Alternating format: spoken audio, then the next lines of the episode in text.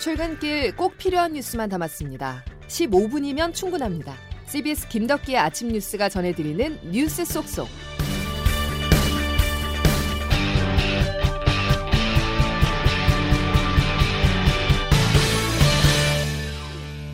여러분 안녕하십니까? 10월 17일 김덕기 아침 뉴스입니다.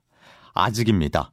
대한민국 주말을 멈추게 한 카카오 서비스가 완전히 복구되기까지 시간이 더 필요해 보이는데요. 국민 메신저로 불리는 카카오톡이 먹통되면서 국민들의 주말도 뒤죽박죽 엉켰습니다. 카카오 애플리케이션을 자주 이용하는 시민들이 불편을 겪었고 실제 중소상공인들은 생업에 지장을 받기도 했는데요. 시민들의 반응을 먼저 오수정 기자가 정리했습니다. 토요일 오후 뒤늦게 카카오톡 오류를 알게 된 시민들은 기다리던 연락이 닿지 않아 발을 굴러야 했습니다. 고등학생 이 모양입니다. 학원에서 공지사항을 받아야 되는데 못 받았어요. 대학교 실기를 치르러 다녀가지고 그거에 관련한 공지를 받아야 되거든요. 특히 주말 동안 결혼식 등 각종 행사를 치른 시민들은 감사 인사와 축의금 등의 처리에 또 애를 먹어야 했습니다. 지난 주말 결혼식을 올린 직장인 정모 씨입니다. 카톡으로 돈 보내는 경우가 많은데 이게 근데 받기도 안 되고 금액이 안 보이니까 중간에 그 사람 보냈는데 유실된 거 아닌가 나한테 안 오고? 카카오와 연동된 서비스인 카카오티로 영업을 하는 택시기사들은 서비스 오류가 하루치 영업 손실로 그대로 이어졌습니다. 호출 서비스 먹통으로 길가에서 택시를 기다리는 손님을 찾아 태워야 했고 아예 안 떴죠. 길에서 손님 있으면 태우고 결제가 안 돼 손님을 그냥 보내기도 했다며 분통을 터뜨리기도 했습니다. 저도 어제 손님 모셔다 드리고 막 카드를 대려고 하는데 이게 에러가 나더니 전혀 안 먹는 거예요. 그래서 뭐 지금은 그냥 그냥 보내드렸지 카드도 안 돼. 통신과 교통, 금융에 걸쳐 광범위한 서비스를 제공하는 카카오 장애에 일상까지 멈춰버린 하루였습니다. CBS 뉴스 오수정입니다. 4,600만 명 카카오톡 월간 이용자 수입니다. 시가총액이 22조 원이 넘는 국내 IT 대표 기업의 대규모 최장기 먹통 사태는 총체적 문제점을 고스란히 드러내는데요. 특히 재난 대응이 너무도 허술해 국민 대다수가 피해를 입었다는 지적입니다. 조근호 기자의 보도입니다. 카카오 먹통 사태에 대해 카카오 양현서 부사장은 이렇게 해명했습니다. 저희가 할 수 있는 최대한의 어떤 리스크 시나리오를 세우고 준비했다고 생각했으나 그러니까 화재라는 것은 워낙 예상할 수 없는 그런 사고였기 때문에 화재가 가장 일반적인 재난이란 점을 고려하면 납득이 어려운 설명입니다. 일례로 2018년 11월 KT 아현지사 지하통신구 화재 때는 서울과 경기도 일부 지역의 통신이 길게는 열흘 동안 불통된 적이 있습니다. 화재가 발생한 SK C&C 데이터 센터에 서버를 둔 네이버가 사고 당일 복구를 대부분 마친 점도 카카오와 비교됩니다. 카카오와 달리 자체 데이터 센터를 두고 이중화 시스템을 신속하게 작동했기 때문입니다. 이에 따라 비용과 예산이 더 들더라도 서버를 여러 데이터 센터에 분산하고 분산된 서버들 사이의 부하를 적절히 나눠야 한다는 지적이 제기됐습니다.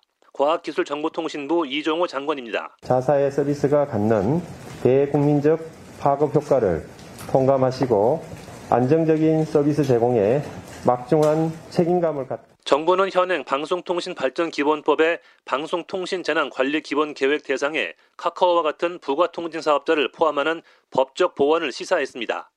CBS 뉴스 조근호입니다. 포털 사이트 다음 카카오티, 카카오페이, 카카오뱅크까지 카카오는 우리 삶 전반에 영향을 미칠 정도로 영향력과 몸집을 키웠지만 서비스 안정화에 대한 투자는 부족했습니다. 자체 데이터 센터가 없었다는 것만 봐도 알 수 있는데요. 여야는 오늘 김범수 카카오 의장을 국감 증인으로 소환할지 논의합니다. 이 내용은 양승진 기자가 취재했습니다. 카카오톡이 지난 주말 장시간 목통이 되는 초유의 사태가 발생하기 10년 전에도 카카오는 유사한 사고로 서비스 마비 사태를 겪었습니다. 지난 4일 카카오톡 서비스 장애를 포함해 최근 5년간 카카오의 주요 서비스 장애만 10건에 이릅니다. 몸집 불리기에 집중한 나머지 IT 기업의 기본이라 할 수 있는 이용자 보호 시스템 구축에는 소홀했던 것 아니냐는 지적을 피하기 어렵습니다. 모바일 메신저인 카카오톡을 중심으로 한국의 대표 IT 기업으로 성장한 카카오. 국민 메신저라는 칭호를 등에 업고 게임과 모빌리티, 은행, 엔터테인먼트 등으로 사업 영역을 넓혀왔습니다. 전문가들은 반복되는 카카오의 서비스 장애 사고가 플랫폼 기업의 독점 폐해라고 비판합니다. 재난이 발생하더라도 독점적 지위가 쉽게 무너지지 않을 것이라는 판단에 대응 체계를 안일하게 유지해왔을 가능성이 높다는 겁니다. 국회 과학기술정보통신위원회 소속 여야 의원들은 화재 현장을 방문해 허술한 재난 방지 대책을 질타하고 오는 24일 국정감사장에 김범수 카카오 의장을 증인으로 부르는 방안을 추진하기로 했습니다. 김범수 의장 등 관계자들 어, 증인으로 다 불러서 국민들이 알고 싶어하는 부분을 소상하게 국회에서 묻고 대답하는 과정 속에서 상세하게 알릴 생각입니다. CBS 뉴스 양승길입니다. 정권 교체 후 첫 국정감사 공수가 바뀐 더불어민주당 입장에서는 윤석열 정부의 실정을 부각할 수 있는 기회고 집권당인 국민의힘은 전 정권의 실책을 지적할 수 있는 마지막 시간입니다. 종반전에 접어든 현재 정책 국감은 없고 막말, 정쟁만 남았다는 지적인데요. 일각에서는 수준이 너무 낮다는 비판도 있습니다. 조태임 기자가 보도합니다. 여야 모두 민생을 위한 국감이라고 시작했지만 반환점을 돈 지금 기억에 남는 건 막말과 연이은 징계한 제속뿐입니다. 국민의힘 권성동 의원은 문재인 정권에서 임명된 피감기관 이사장의 사퇴를 촉구하며 나는 부끄러워서 고개를 못 들겠어요. 차라리 혀 깨물고 쭉 찍어 뭐하러 그런 짓 합니까? 민주당은 권 의원의 발언과 국민의힘 정진석 비상대책위원장의 식민사관 논란을 빚은 발언을 이유로 국회 윤리특위에 제소했습니다. 이에 국민의힘은 민주당 이재명 대표에 대한 윤리 제소로 맞불을 놨습니다. 국방위원회 소속인 이 대표의 방산 주식 소유가 이해충돌 방지 의무 위반이라는 것. 직무 관련성이 매우 높은 국회 국방위에 스스로 들어갔고 여야 모두 환치라도 밀리면 안 된다는 생각에 눈에는 눈, 이에는 이로 강대강 대치가 벌어지고 있는 겁니다.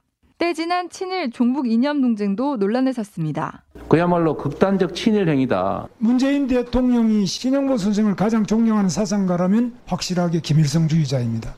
하지만 남은 기간도 여야는 민생보다는 정쟁에 더 집중할 것으로 보입니다.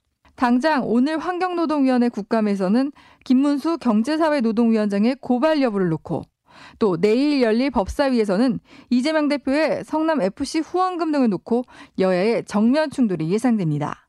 CBS 뉴스 조태임입니다. 시진핑 중국 국가주석의 사면임 대관식이 막을 올렸습니다. 10년 집권 뒤 퇴임이라는 공식을 깨고 초유의 장기 집권에 도전하는 시진핑 주석은 대만 통일을 위해서 무력 사용을 포기하지 않을 것임을 분명히 했습니다. 베이징에서 안성룡 특파원입니다. 환영 행진곡에 맞춰 2,300여 당대표들이 박수를 치는 가운데 시진핑 주석이 대회장에 입장하면서 20차 당대회에 막이 올랐습니다. 시 주석은 19기 중앙위원회를 대표해 20차 당대표들에게 1시간 45분간 업무 보고를 했습니다. 가장 주목되는 부분은 대만 통일을 강조하면서 무력 사용 가능성을 배제하지 않은 겁니다. 우리는 평화 통일이라는 비전을 위해 노력하겠지만 무력 사용을 포기한다는 약속은 절대 하지 않을 것입니다. 집권 3기에 대만에 대한 무력 시위가 가중되고 당장은 아니겠지만 대만 통일을 명분으로 한 무력 침공 가능성을 열어놓은 것으로 해석됩니다. 조국의 완전한 통일은 반드시 실현해야 하며 기필코 그렇게 될 것이라고 강조한 데서는 큰 박수가 20초 이상 이어졌습니다. 시 주석은 또 전반적인 국방력 강화 의지를 천명하면서 실전화한 군사훈련을 심도 있게 추진하겠다고 밝혔습니다. 미국과의 전략 경쟁을 염두에 둔 것이라는 평가가 나옵니다. 20차 당대회는 오는 22일 막을 내리고 이튿날 20기 중앙위원회 1차 전체회가 열리는데 이때 시 주석이 선두에 입장하면서 3년임을 전 세계에 알릴 것으로 보입니다. 베이징에서 CBS 뉴스 안성료입니다. 세계 패권을 놓고 미국과 경쟁하는 중국의 최고 지도자가 대만에 대한 무력 행사를 시사했습니다. 핵으로 위협하고 있는 러시아, 북한에 이어서 세계 안보에 중국의 또 다른 변수가 됐는데요. 대만은 일국 양제를 즉각 거절한다고 밝혔습니다. 이어서 장성주 기자입니다. 대만 통일은 시진핑 국가주석의 중국몽 핵심이자 하나의 중국을 위한 마지막 퍼즐로 평가됩니다. 따라서 시 주석의 장기 집권을 위한 정당성 확보와 내부 단결을 도모하는 효과를 노린 것으로 풀이됩니다. 대만은 즉각 반발했습니다. 장준환 총통부 대변인은 국토의 주권은 양보할 수 없고 자유와 민주주의도 타협할 수 없다면서 일국양제, 즉 한국과 두 체제를 확고하게 거절한다고 밝혔습니다. 또 시 주석의 발언은 협박을 넘어 현실적인 위협으로 떠올랐다는 점에서 미국과 갈등이 불가피할 전망입니다. 바이든 미국 대통령은 지난 5월 대만이 침략을 받으면 군사 개입을 할 것이냐는 물음에 yes, that's the commitment we made. 그것은 우리의 약속이라고 강조했습니다. 이어 세 달 뒤 미국 권력서의 3위인 낸시 펠로시 하원 의장이 대만을 방문해 미중의 군사적 갈등이 고조된 상황. 바이든 대통령은 최근 중국이 가장 중대한 지정학적 도전이라면서 향후 10년간 미국의 유일한 경쟁자라고 지목했습니다. 결국 군사적 그리고 첨단 기술 규제 등 경제적 긴장이 고조되며 미중 관계는 더욱 험악해질 것이란 분석이 나옵니다. CBS 뉴스 장성주입니다. 우리의 관심은 시진핑 주석의 장기 집권이나 갈수록 심화하는 미국과 중국의 패권 다툼이 과연 한국에 어떤 영향을 미칠지 하는 부분인데요. 이 내용 장규석 기자가 짚어봤습니다. 내일 중국이 3분기 경제 성장률을 발표합니다. 지난 2분기에 0.4% 성장에 그친 중국 경제는 제로 코로나 정책으로 여전히 통제가 심한 상황이라 크게 나아지지 않을 것이란 전망이 우세합니다. 3분기에도 대략 3% 초중반대 성장에 그쳐 올해 성장률 목표 5.5% 달성은 힘들 걸로 보입니다. 3년임 체제는 굳혔지만 이렇게 경제가 회복되지 않으면 그간 제로 코로나 정책 등으로 억눌린 내부 불만이 터져 나올 수 있다는 점 당장의 불안 요소입니다. 전국경제인연합회가 국내 증권사 리서치 센터장 19명에게 설문조사를 한 결과를 보면 10명 중 8명이 중국의 대만 침공 가능성은 낮다고 봤습니다. 그럼에도 대만 통일을 강조하는 이유는 내부 불만을 외부로 돌리기 위한 포석이란 관측이 나옵니다. 하지만 대만 문제를 지나치게 내세우면 미국과의 갈등은 피할 수 없습니다. 전경련 설문에서도 전문가 10명 중 6명이 시진핑 집권 3기 미중 갈등은 더 심해질 것이라고 내다봤습니다. 중국 경제가 성장이 둔화하면 수출의 4분의 1을 중국에 의존하는 우리 경제에도 악영향은 불가피합니다. 또 미중 패권 경쟁이 더 심해질 경우 경제는 중국에 안보는 미국에 의존하는 현 상황에서 미국이냐 중국이냐 양자태기를 강요받는 우리 외교안보의 딜레마도 더 커질 걸로 보입니다. CBS 뉴스 장규석입니다. 다음 소식입니다. 미성년자 11명을 성폭행해 15년간 복역을 했던 김근식이 출소 하루를 앞둔 어제 추가 혐의로 다시 구속됐습니다. 김근식이 출소 후 지낼 것으로 알려진 의정부 시민들의 반발은 다소 진정되겠지만 여론이 커지기 전 검찰과 경찰의 소극적 수사에 대한 비판도 나옵니다. 정성욱 기자입니다. 수원제법 안양지원은 13세 미만 미성년자 강제추행 혐의로 어제 김근식에 대한 구속영장을 발부했습니다. 김근식은 2006년 당시 미성년자였던 A씨에게 성범죄를 저지른 혐의를 받습니다. 당시엔 A씨의 피해 사실이 알려지지 않았지만 김근식 관련 보도를 접한 A씨가 2020년 말쯤 경찰에 고소장을 제출한 것으로 알려졌습니다. 수사를 마친 경찰은 지난해 7월 검찰에 사건을 넘겼고 검찰은 1년 동안 수사를 이어오다 출소를 이틀 앞둔 그제 구속영장을 청구했습니다. 이에 따라 미성년자 11명을 성폭행해 징역 15년을 선고받고 오늘 새벽 5시 출소할 예정이었던 김근식은 현재 복역 중인 안양교도소에 남아 검찰 수사를 받게 됐습니다.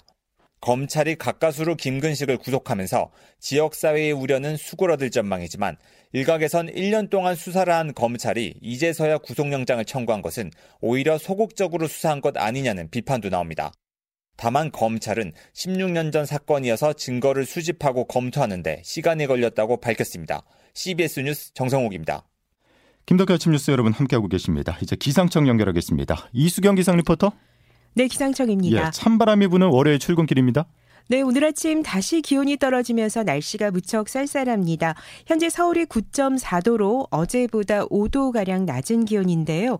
그 밖에 파주가 4도, 철원은 7도, 대전은 13도 안팎입니다. 이렇게 오늘 찬바람이 점차 강해지면서 종일 쌀쌀한 날씨를 보이겠는데요. 해안 지역을 중심으로는 강풍특보도 내려진 가운데 낮에도 기온이 오르지 못하겠습니다. 오늘 서울과 수원, 천안의 낮 기온이 14도, 대전 16도, 광주 17도, 대구 18도 정도에 머물겠는데요. 바람 때문에 체감 온도는 이보다 더 낮겠습니다. 오늘 전국적으로 차차 맑아지는 날씨를 보이겠는데요. 다만 강원 동해안과 경북 동해안의 경우는 오후부터 5mm 내외의 비가 오는 곳이 있겠습니다. 참고로 중국발 미세먼지의 영향으로 일부 중부와 호남 지방에 오늘 미세먼지 농도는 나쁨 수준을 보이는 곳이 많아서 이 점은 주의를 하셔야겠습니다. 내일은 오늘보다 날씨가 더 추워지면서 서울의 아침 기온은 4도 안팎까지 떨어지겠습니다. 날씨였습니다. 예년 이맘때보다 5도 이상 낮습니다. 체온 유지에 신경 쓰셔야겠습니다. 자, 월요일 김덕기 아침 뉴스는 여기까지입니다. 내일 다시 뵙죠. 고맙습니다.